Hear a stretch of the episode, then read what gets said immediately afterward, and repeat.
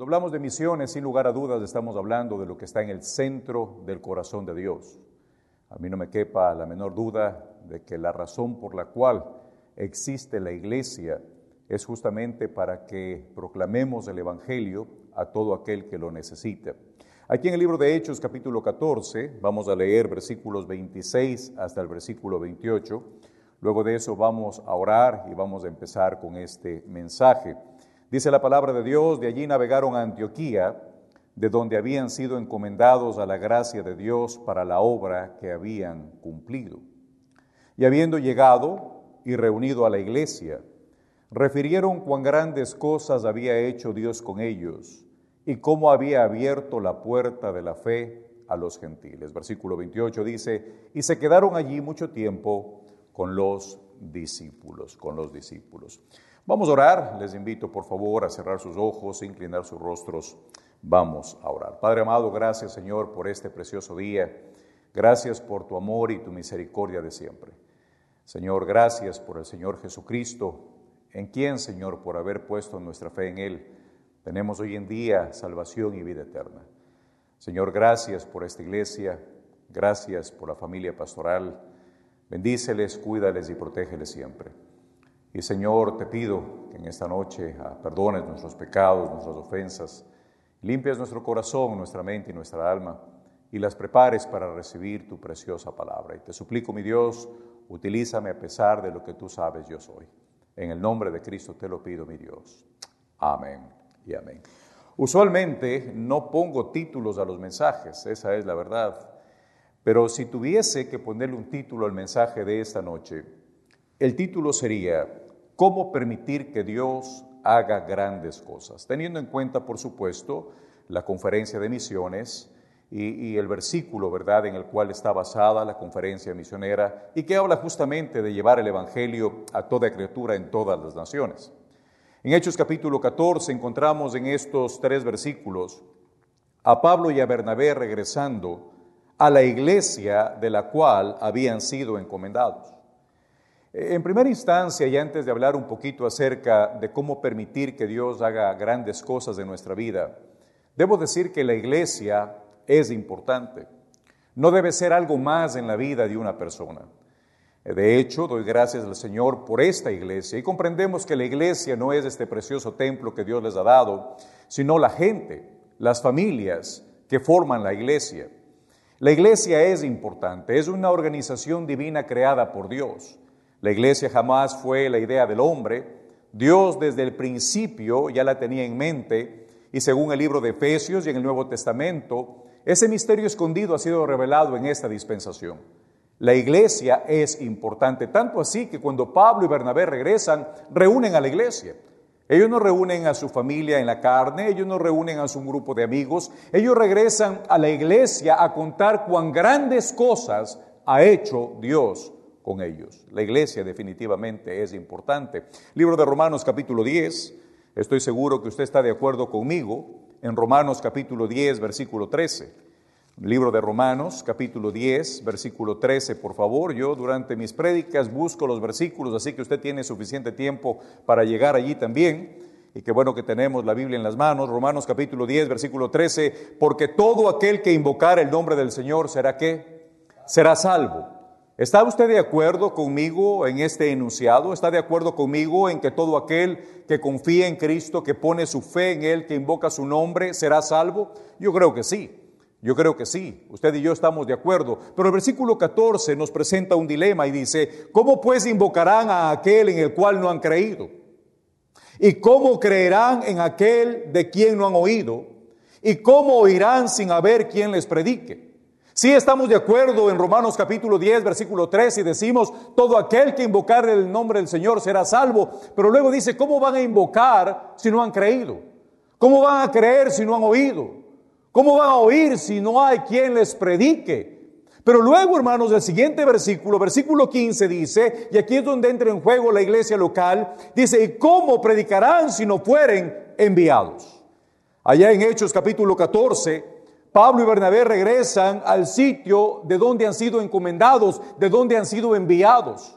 Es la iglesia local, hermanos, la que juega un papel importantísimo dentro de misiones. De hecho, debo decir esto, no se debería hacer misiones fuera de la iglesia local.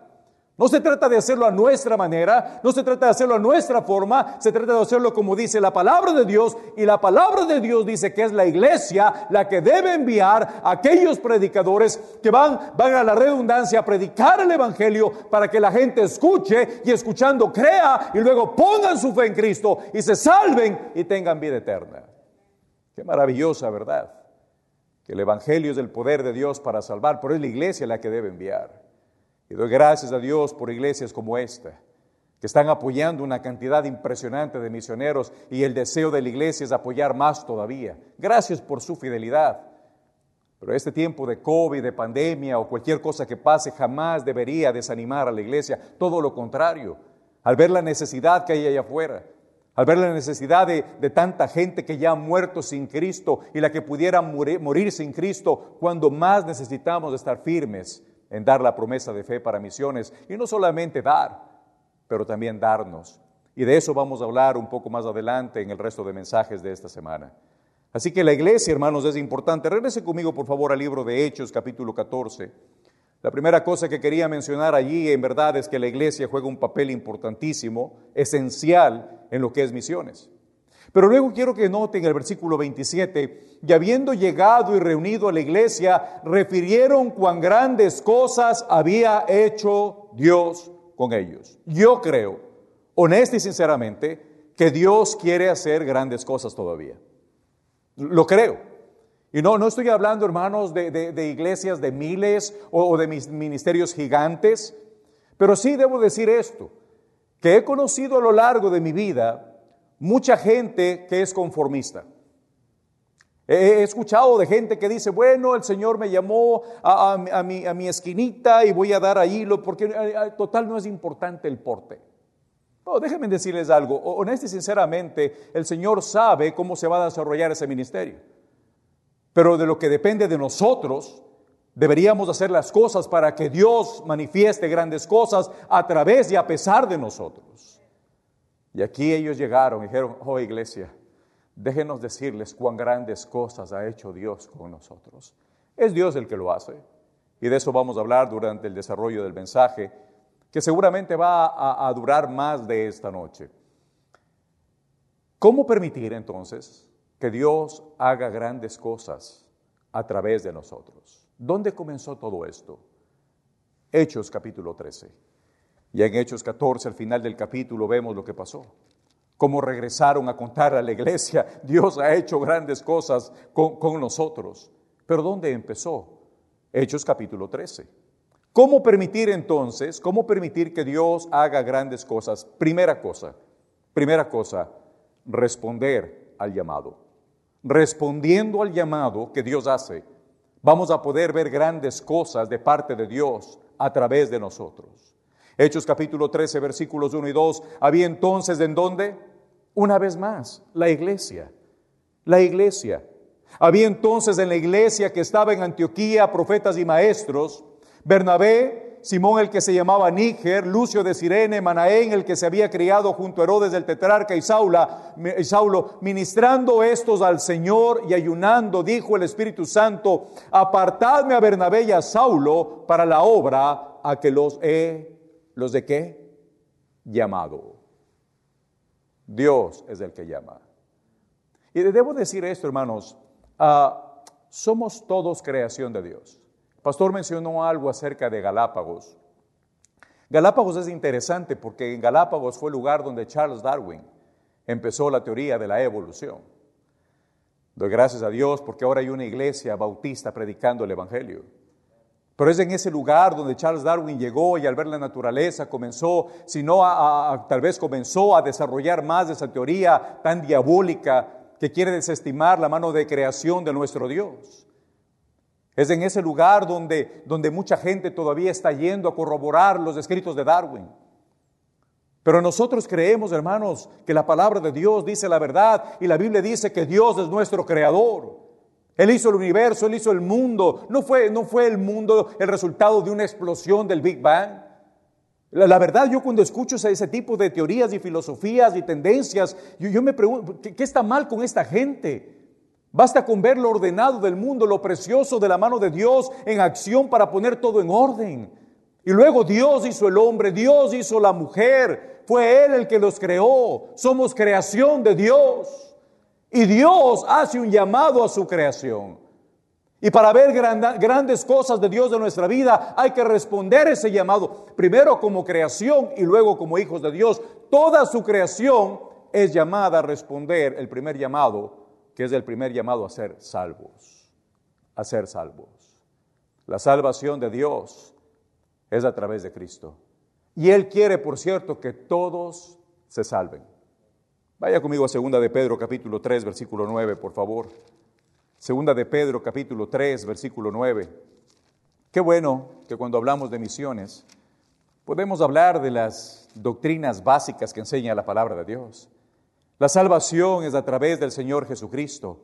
Es una salvación, por cierto, que es eterna, que no se pierde.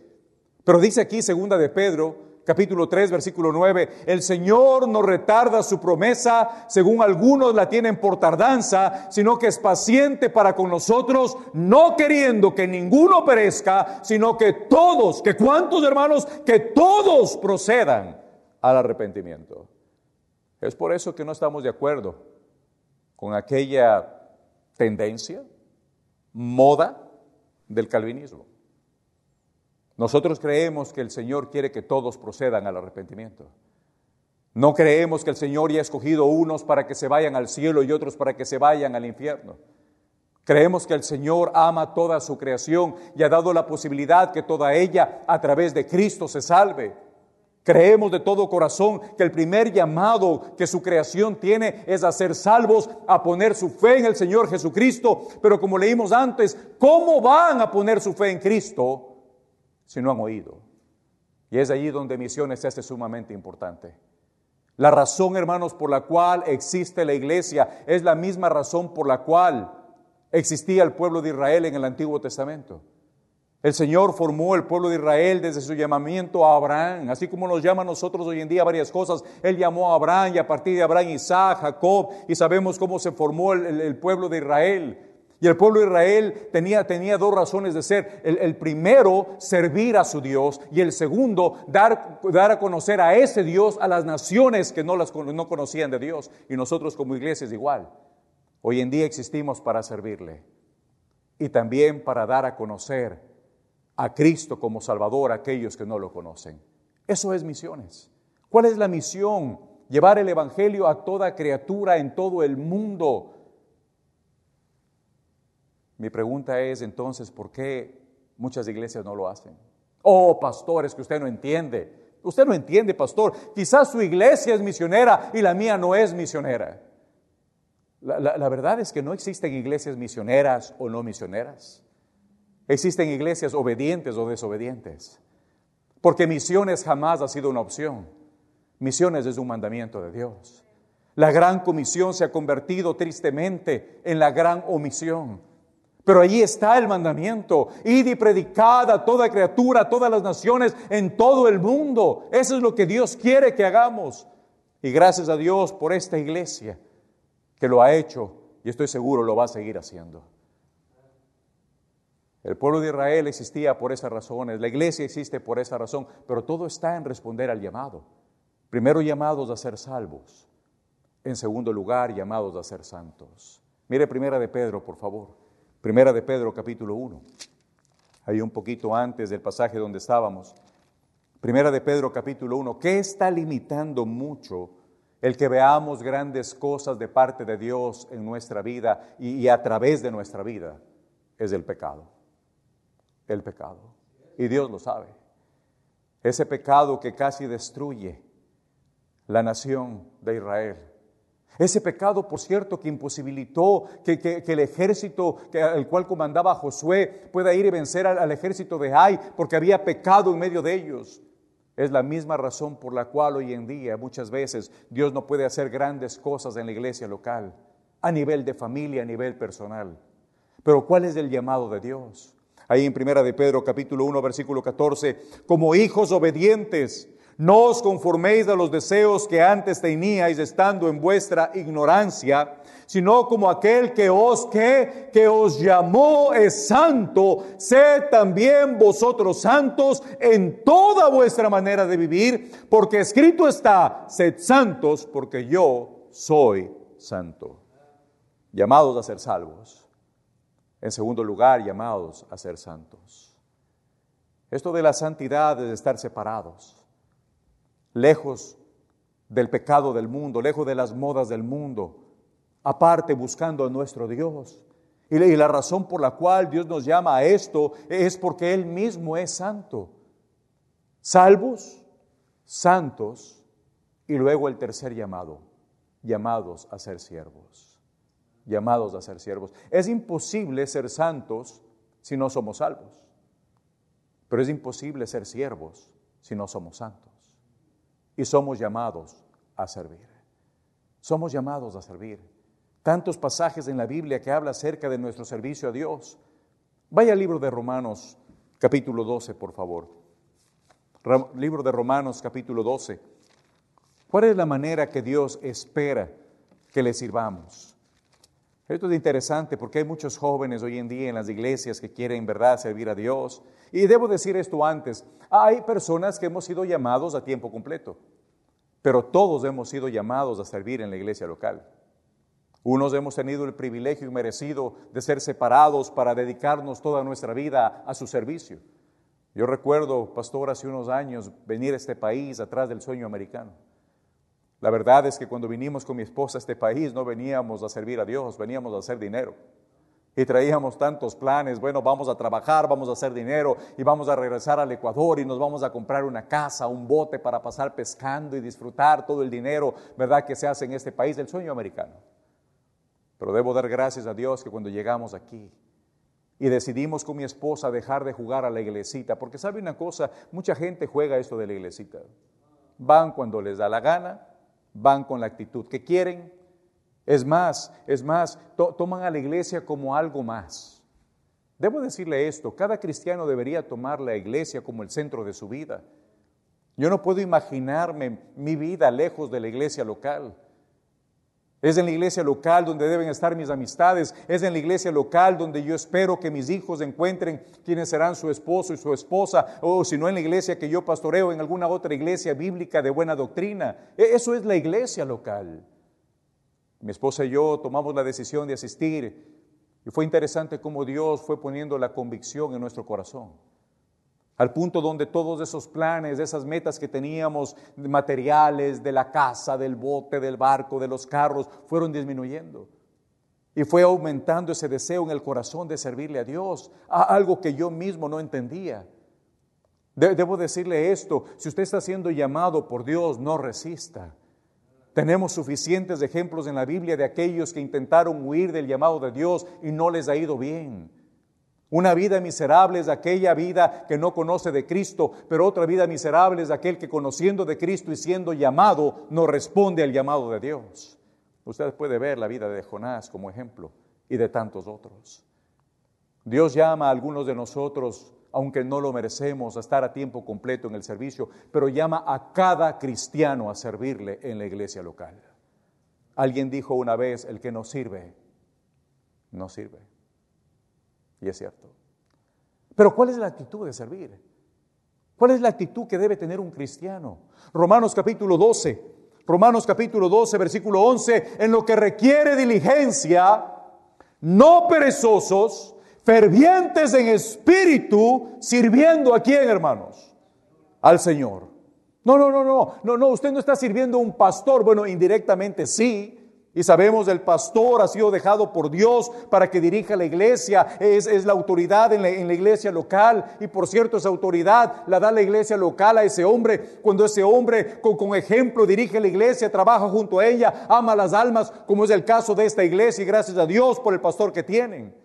Pero debo decir una cosa, la actitud de servir no es porque servimos a un hombre, es porque servimos a Dios.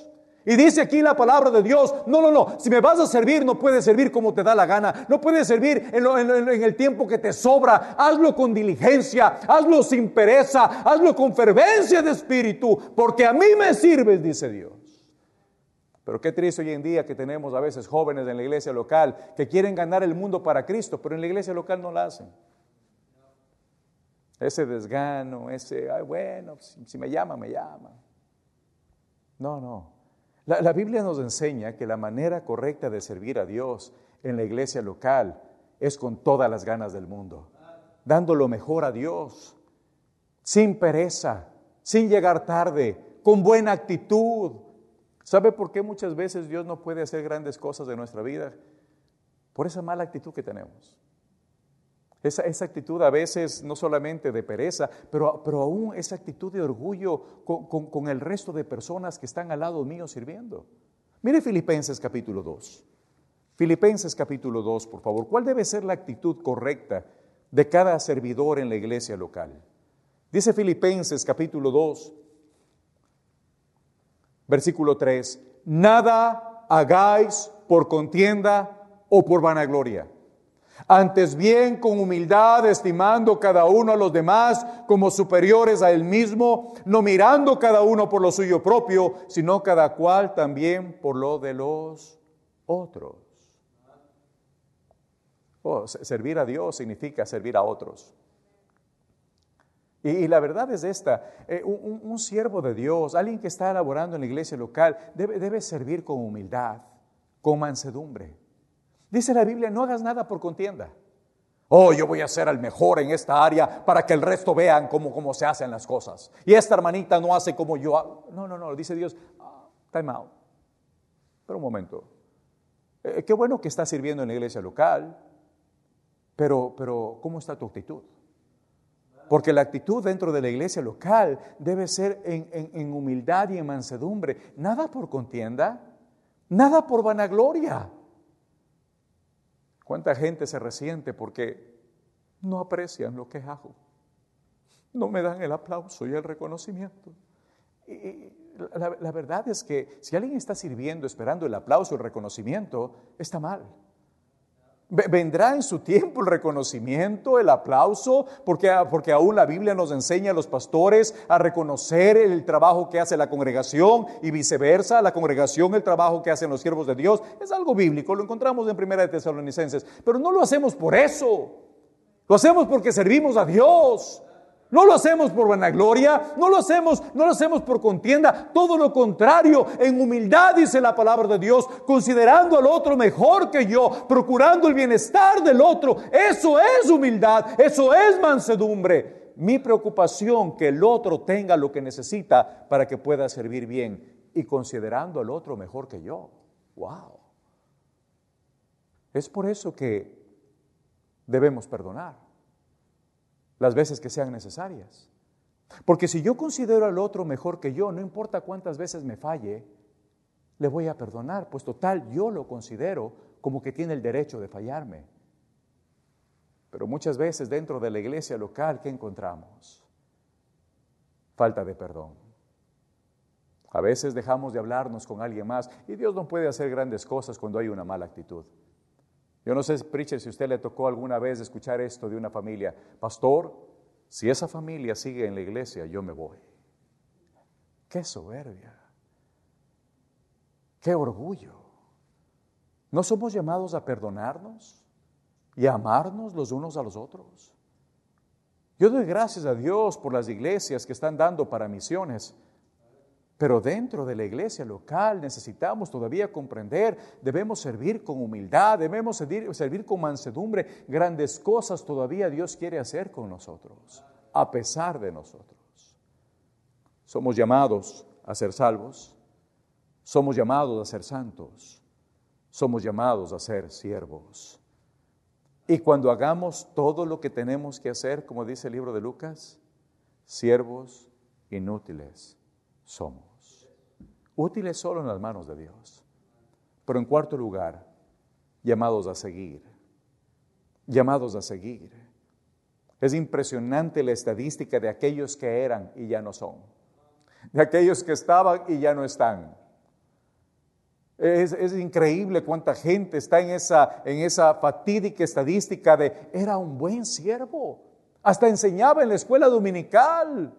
Aquí estaban. Y luego los vemos en otro lado o los vemos en el mundo.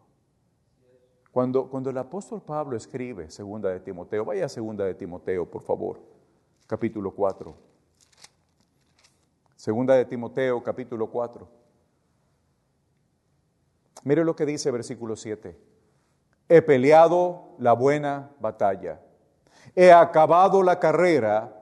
He guardado la fe. Qué importante sería que cada uno de nosotros respondamos al llamado no solamente de ser salvos, no solamente de ser santos, no solamente de servir, sino a seguir, no abandonar la carrera.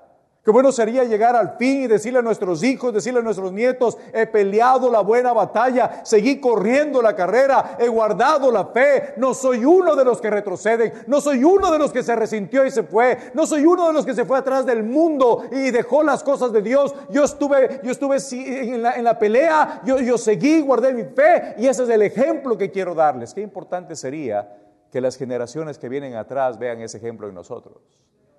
Pero aquí cuando Pablo abre, su corazón a Timoteo, por lo menos está nombrando a cinco que ya no corren junto a él. En esta carta tan emotiva, tan personal de Pablo a su amado hijo, como él le llama a Timoteo, le dice Timoteo, cuidado. ¿Piensas estar firme? Mira, mira que no caigas. Que nada te, que nada te saque. Sí, sí hay pruebas, hay dificultades, pero necesita seguir.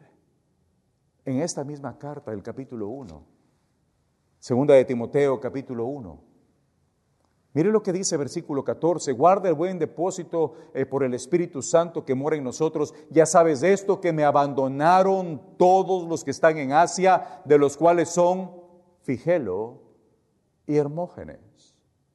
En el capítulo 2, en el capítulo 2, mire lo que dice versículo 14.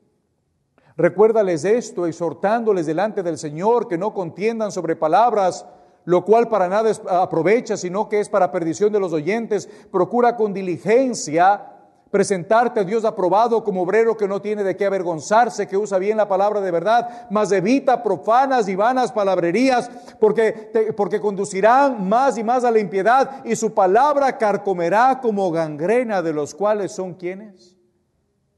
Himeneo y Fileto que se desviaron de la verdad diciendo que la resurrección, resurrección ya se efectuó y transforman la fe de algunos. ¡Wow! Y saben, hermanos, la, la, iglesia debe siempre unirse para estar atento a este tipo de ataques satánicos que a veces ocurren de dentro, así como de fuera de la iglesia. Somos llamados a defender la doctrina. Y por cierto, hermanos, en este tiempo de COVID, usted que tiene las redes sociales, eh, eh, yo espero de todo corazón que usted no esté viendo canales de televisión como enlace y otros tipos de predicadores que están predicando en contra de la sana doctrina. Usted necesita conectarse a los servicios de esta iglesia. Y si le queda tiempo, vuelva a ver los mensajes de su pastor. Por eso es su pastor. Pero tanta gente hoy en día comienza a desvariar, comienza a desanimarse, comienza a dudar, porque abren sus oídos a cualquiera que se dice predicador y están predicando cosas en contra de la Biblia. No seguimos modas, no seguimos nuevas filosofías, seguimos lo que dice la doctrina de Dios en su palabra, la cual está siendo enseñada desde este púlpito. Sí que bueno que estamos dando para misiones, pero una de las misiones que tenemos es conservar la iglesia fuerte, con buena doctrina, trabajando en ella con buena actitud, con humildad, permaneciendo en la carrera sin abandonarla.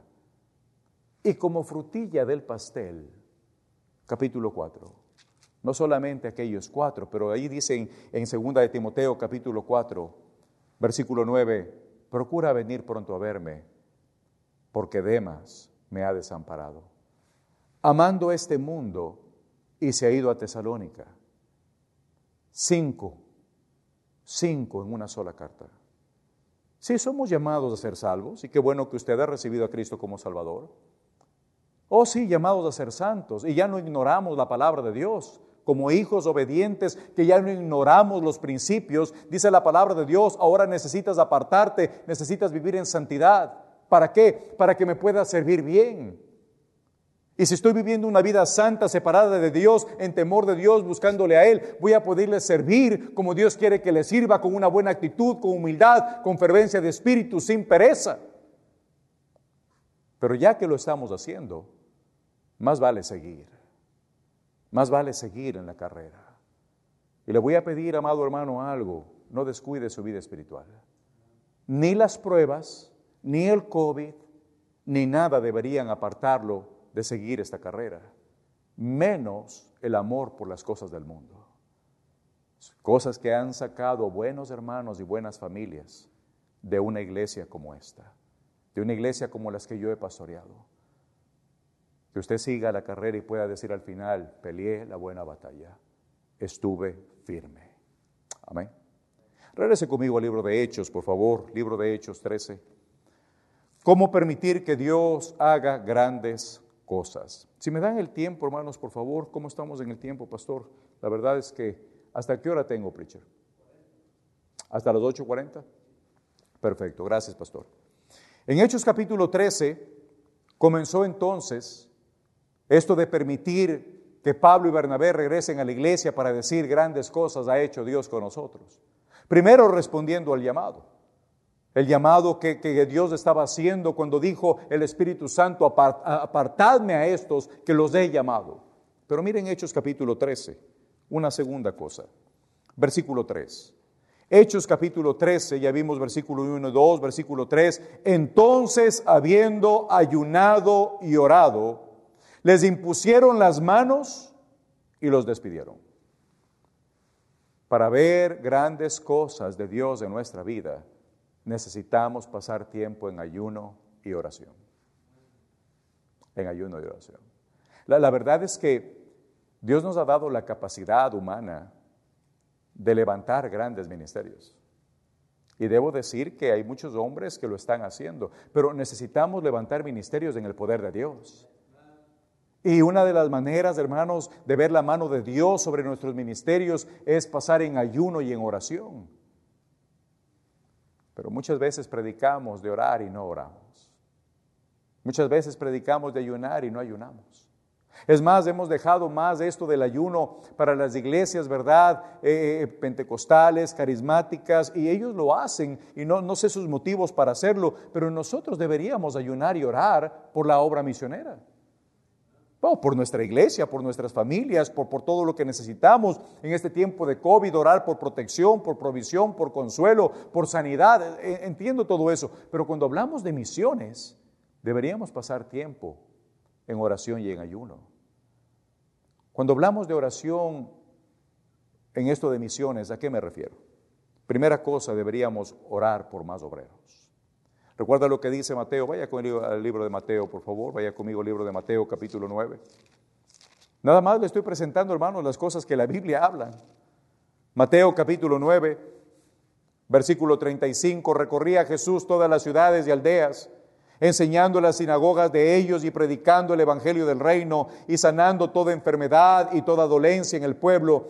Versículo 36. Y al ver las multitudes tuvo compasión de ellas porque estaban desamparadas y dispersas como ovejas que no tienen pastor. Entonces dijo a sus discípulos, a la verdad la mies es que, hermanos, la mies es mucha, mas los obreros pocos. Rogad pues al Señor de la mies que envíe obreros a su mies. Cuando hablamos de misiones, la primera cosa por la cual deberíamos estar orando es por más obreros. Y déjenme decirles algo, un concepto, hermanos, que he venido enseñando y que creo que la Biblia respalda lo que voy a decir. El fruto de una iglesia, yo no creo que sean misioneros. Yo creo que el fruto de una iglesia es más iglesias, reproduciéndose en más iglesias, desde la iglesia local o apoyando misioneros para que comiencen más iglesias.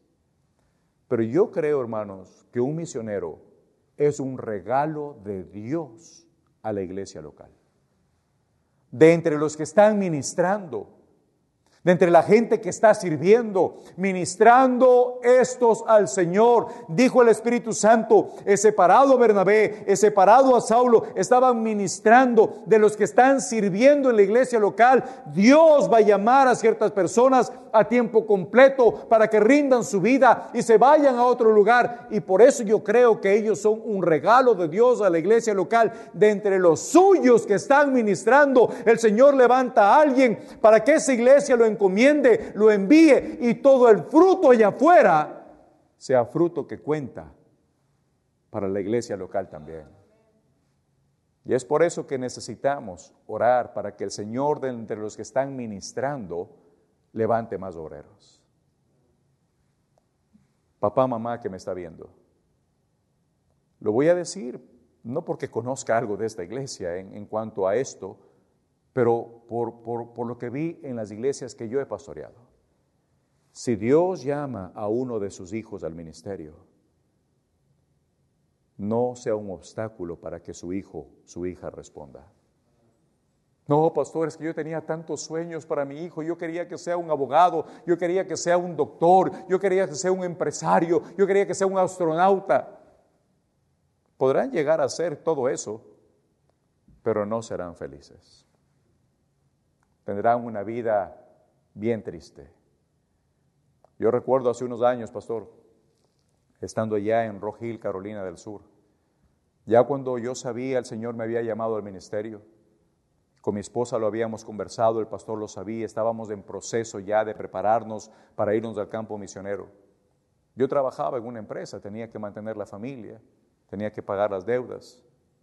Y recuerdo, ah, pasaron dos cosas en mi vida que me llamaron poderosamente la atención. Dos de mis jefes, y, por respeto a ellos no voy a decir los nombres, pero yo me acuerdo que vino el primero de ellos y me dijo, Franco, necesito hablar contigo. Y me llevó a un restaurante allí cerca de la empresa donde estábamos.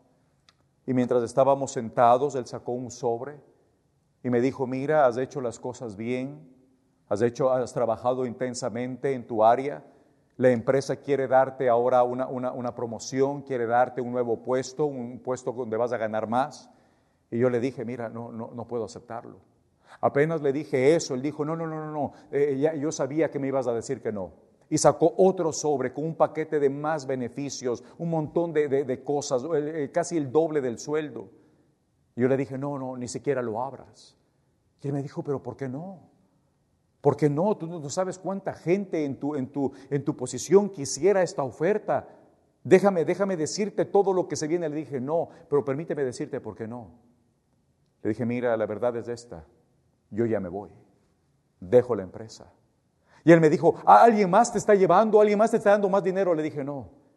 Lo que pasa es que Dios hizo un llamado a mi vida. Dios me llamó para que dedique toda mi vida a su servicio. Y ya ya me voy, me voy de regreso al Ecuador. Y apenas se lo dije, el que estaba sentado al lado mío me tomó del brazo y comenzó a llorar. Y estaba llorando y puso su frente en la mesa. Era, era, una situación un poco rara porque éramos dos hombres en una mesa, él bien blanquito, de esos que cuando lloran se ponen bien rojos. Y estaba sentado al lado mío, me tomado del brazo, puso su frente en la mesa y lloraba y lloraba. Y yo estaba al lado y él sujetándome el brazo y la gente viéndonos, dos hombres, el uno llorando, sujetándole el brazo al otro. Yo estaba ahí un poco nervioso, ¿verdad? Y cuando terminó de llorar, él me dijo esto, Franco, hace unos 10 años Dios me llamó al ministerio. Y ahora lo tengo todo. Tengo empresa, tengo, tengo una, buena, una buena casa, tengo un montón de cosas, pero no soy feliz. Y él me dijo, olvídalo lo que te dije hoy. Ve y responde al llamado que Dios hace a tu vida. Unos seis meses después, él se fue a otra empresa más grande, a él le dieron una promoción, él comenzó una, una, una empresa, de hecho, él mismo. Vino un nuevo jefe, ya, ya no era un chaparrito blanquito, era un hombre grande, bien, bien ancho, bien robusto. Llegó a la empresa y cuando él llevaba el sobre en la mano, yo dije, oh, oh, otra vez. Y, él llegó, me llevó a la oficina, me sentó y me dijo, Franco, Tuvimos una reunión anoche y aquí viene para que cumplas el sueño de tu vida. Y yo le dije, no, no, no, no, no, ni lo abras, por favor. Yo ya me voy. Y me dijo, ¿quién te lleva? ¿Qué empresa te va a llevar? No, eso es imposible. Yo tengo que dejarte aquí. Nuestro jefe, el dueño de la empresa, quiere que te quedes. Le dije, no, me voy, de verdad. Y dijo, ok, y sacó otro sobre. Le dije, ni lo abras. Dijo, no, me vas a escuchar. Y sacó un sobre pastor con unas cosas. Me movilizaban de una ciudad a otra, nos compraban una casa, no, no, no, nos daban un club eh, eh, con beneficios para ejecutivos. Y yo, yo me puse a pensar, a lo mejor esto sí es de Dios. A lo mejor yo, yo me estoy yendo, Dios quiere que me quede a todo esto, pero yo sabía en mi corazón, no. Dios, a pesar de lo que soy, me ha separado para servirle a tiempo completo. Y cuando le dije, mira, mira, no puedo por esta razón, y le dije, Dios me llamó al ministerio. ¿Sabe qué pasó, pastor? Ese hombre comenzó a llorar. Un hombre gigante, grande, sentado detrás del escritorio. Comenzó a llorar. Y se agarró del teclado de la computadora y lloraba. Tomado el teclado, lloraba. Cuando dejó de llorar, me dijo, Franco, perdóname, vete, vete, responde al llamado. Hace 20 años, dijo él, Dios me llamó al ministerio y no respondí. Él me dijo, lo tengo todo. Lo tengo todo, carros, casas, viajes, pero no soy feliz. ¿Sabe, papá, mamá? Evidentemente, si Dios lo llama a usted, usted tiene que responder. Pero si Dios llama de sus hijos, no lo considere un problema, considérelo una bendición de Dios. Usted no quiere ser el obstáculo para que ese hijo responda, esa hija responda al llamado que Dios le hace. Es un regalo de Dios para su familia. Servir al Rey de Reyes y al Señor de Señores. Wow. Debemos orar por más obreros. Segundo lugar, debemos orar porque Dios siga abriendo la puerta.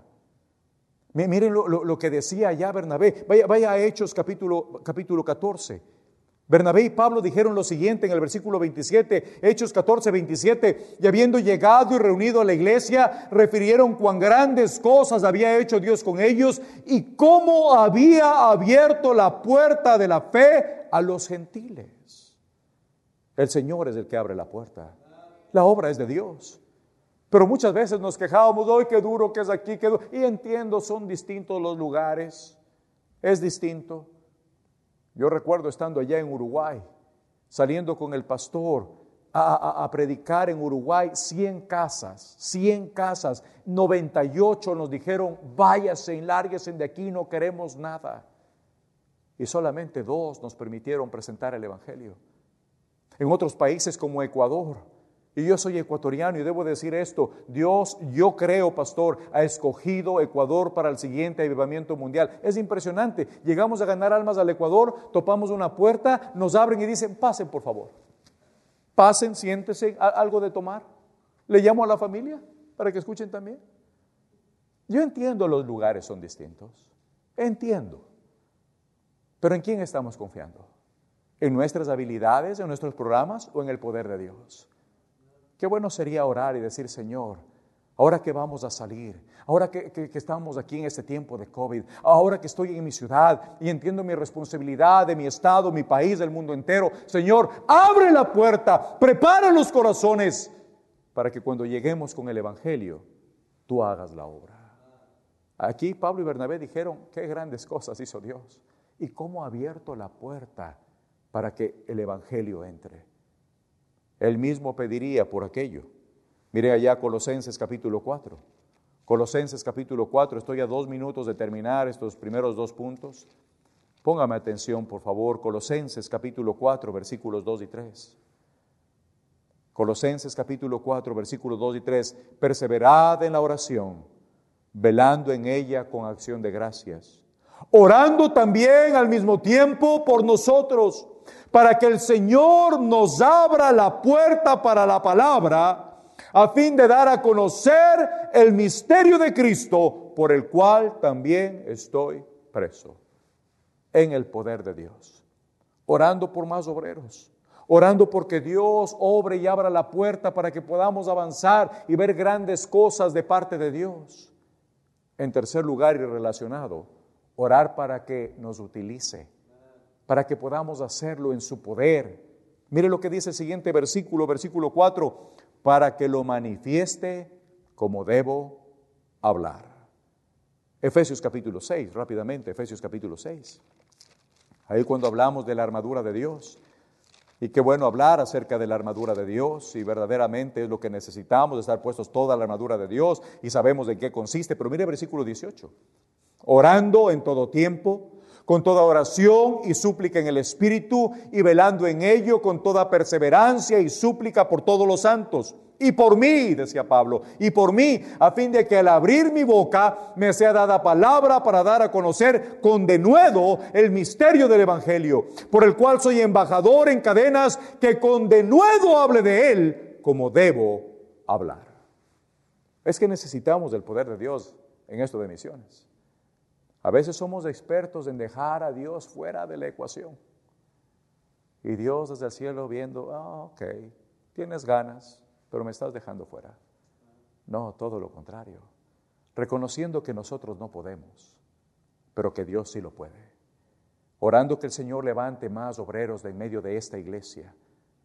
Aquí en Long Beach, allá en Santa Cruz, allá en Cumbayao, donde quiera que nos están viendo. La oración del pueblo de Dios, de la iglesia de Dios, debe ser, Señor, levanta más obreros de entre nosotros, como un regalo para nosotros.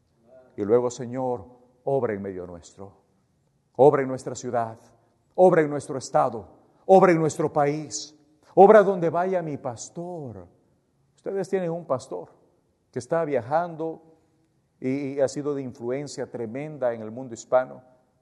Qué bueno que antes de, estar quizás ah, mencionándolo o hasta cuestionando, quizás, espero que nunca, usted reúne a la familia y decir, nuestro pastor se va a México ahora va a estar en Honduras, ahora va a estar en Salvador, ahora va a estar en otro lugar. Vamos a reunirnos de iglesia para que Dios lo utilice con poder a nuestro pastor.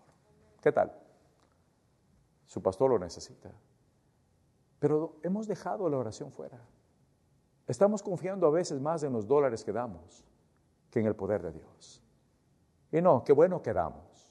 Y de eso vamos a hablar en los siguientes mensajes. Pero sobre todo debemos depender del poder de Dios más obreros, que Dios prepare el campo y que podamos predicar con poder. ¿Para qué? Para que más pecadores se arrepientan y sean salvos. Después de todo, eso es misiones, llevar el Evangelio al perdido. No en nuestro poder, en el poder de Dios. Respondiendo al llamado, salvo, santo, siervo, siguiendo, peleando esa carrera hasta el último día, peleando esa batalla hasta el último, corriendo esa carrera hasta el último día, guardando nuestra fe. Vamos a orar.